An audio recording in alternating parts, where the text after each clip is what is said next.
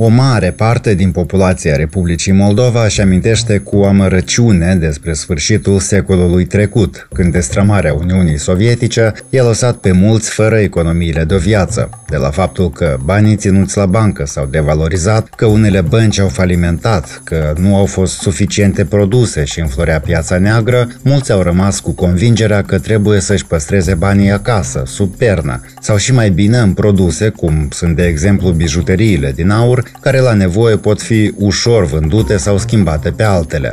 Economiștii ne învață însă că acestea sunt convingeri greșite, iar cea mai productivă și sigură metodă de a ne păstra banii este să-i ținem la bancă, în lei, într-un depozit la termen. Ascultați podcastul De unde apar banii cu Vitalie Kondratsky, realizat în cadrul campaniei de educație financiară a Băncii Naționale a Moldovei.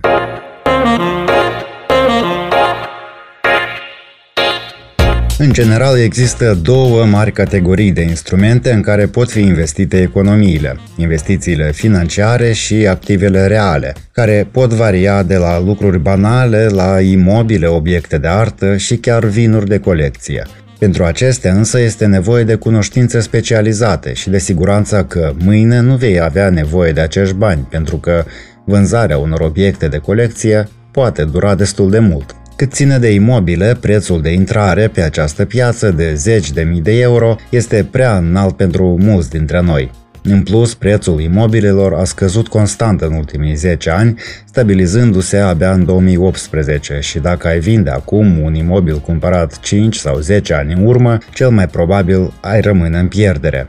Dintre instrumentele financiare, cele mai răspândite și cele mai accesibile în Moldova sunt valorile mobiliare de stat, care sunt tranzacționate în special de bănci, dar pot fi cumpărate de oricine dintre noi, spune consilierul guvernatorului Băncii Naționale a Moldovei, Nathan Garștea.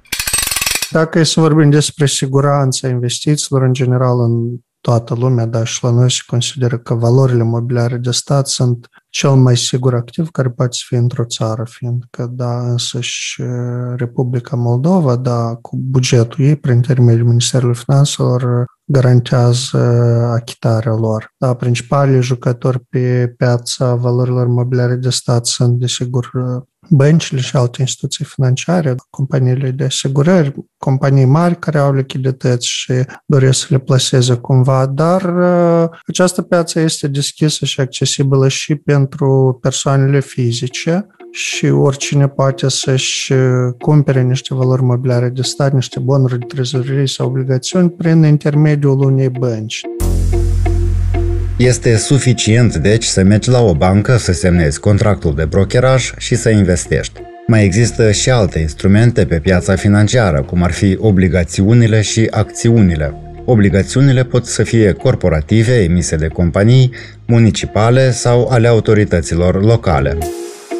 Din păcate, la moment, noi nu avem în circulație careva obligațiuni a companiilor sau a autorităților publice locale. Eu știu că se lucrează la niște modificări la legislație și regulamente pentru a facilita emiterea lor. Ele sunt, desigur, mai uh, riscante de regulă decât valorile mobiliare de stat, da, fiindcă garanția este mai mică și, de regulă, obligațiile corporative sunt, acele emise de companii sunt mai riscante decât depozitele bancare, fiindcă, iarăși, sunt diferite regimuri de gestiune a riscului în bănci și în uh, majoritatea companiilor. De aceea, dobânzile lor sunt mai mari, iarăși, dacă vor apărea la noi pe piață în circulație publică, ar fi o chestie interesantă de examinat. Avantajul valorilor mobiliare față de depozitul bancar este că acestea pot fi vândute pe piața secundară. Dacă vrei să retragi banii depuși la depozit înainte de termen, vei pierde o parte din dobândă sau vei plăti anumite comisioane. În schimb, obligațiunile, acțiunile sau valorile mobiliare de stat pot fi vândute oricând. Totuși, sfatul economiștilor pentru cei care nu sunt investitori profesioniști este să se gândească la un depozit bancar. Preconcepțiile unora față de bănci vin din perioada de după destrămarea Uniunii Sovietice, când au avut loc mai multe evenimente ce pot fi numite catastrofe devalorizarea banilor, inflația galopantă, falimentarea unor bănci și așa mai departe.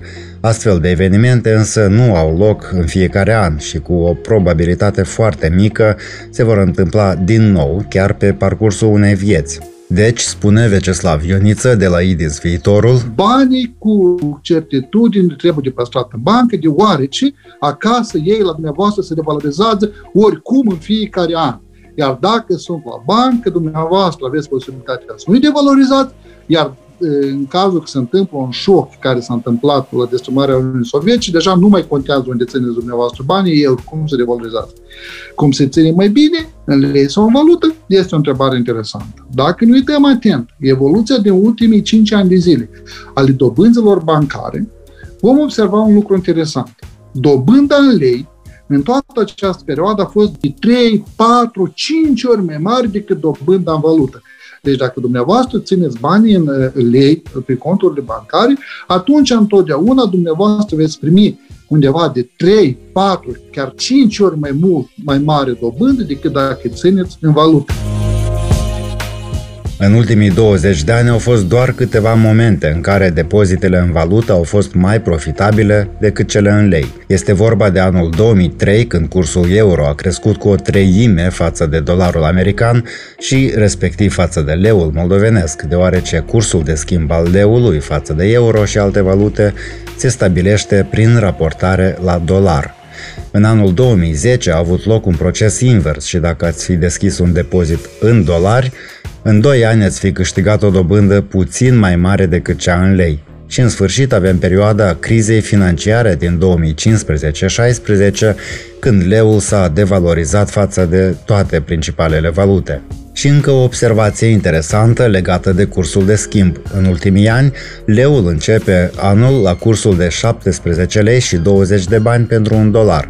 Adică dacă ai depus banii la bancă pentru o perioadă de 2 ani, Chiar dacă pe parcursul anului cursul de schimb a fluctuat, într-un final a ajuns cam la aceeași sumă. Toate riscurile valutare care s-au acumulat în Republica Moldova timp de 20 de ani au demonstrat cu prisosință că dobânda care o primești în lei, care este de 4-5 ori mai mare decât dobânda în valută, acopere toate aceste riscuri valutare și în 20 de ani a existat doar 2 ani când veniturile în valută erau substanțial mai mari decât veniturile în lei. Și din, din acest motiv, strategia investițională a unui cetățean în Republicii Moldova trebuie să fie una foarte clară. Banii țin la bancă și îi țin la termen de cel puțin 2 ani de zile în lei moldovenești. În felul acesta, eu îmi maximizez venitul posibil și cu certitudine nu permit banilor mei să se deprecieze. Nu uitați, banii se depreciază oricum, fie țineți acasă, fie țineți la bancă. Banca vă ajută să nu admiteți o depreciere a valutei, a banilor voștri care astăzi cu atâta e, grijă. În 2020, volumul banilor adunați de către cetățenii Republicii Moldova în bănci s-a ridicat la 50 de miliarde de lei, ajungând la nivelul maxim istoric. Nici chiar pandemia de coronavirus nu a fost piedică pentru creșterea depozitelor.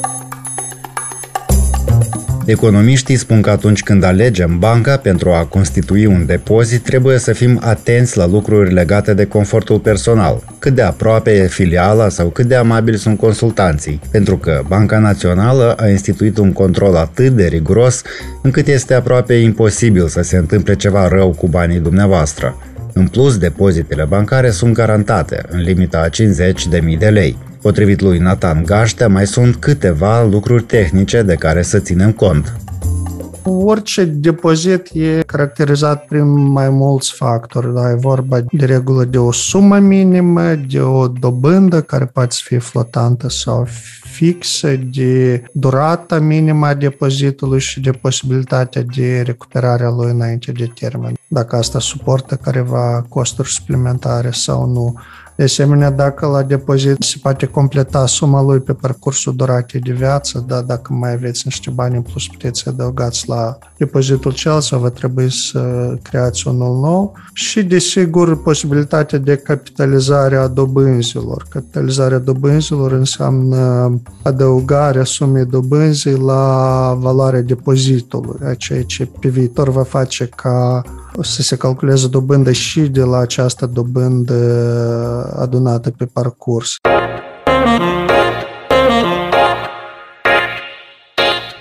Și încă un sfat în final, nu în ultimul rând, merită să vă investiți economiile în educație, a dumneavoastră sau a copiilor. Aceasta va deschide ușile spre noi oportunități investiționale, atât pentru dumneavoastră cât și pentru generațiile viitoare. Ați ascultat podcastul De unde apar banii. Materialul a fost realizat cu finanțarea din partea UK Aid cu suportul Guvernului Marii Britanii. Responsabilitatea pentru conținutul acestui material aparține autorului și nu reflectă neapărat poziția Guvernului Marii Britanii.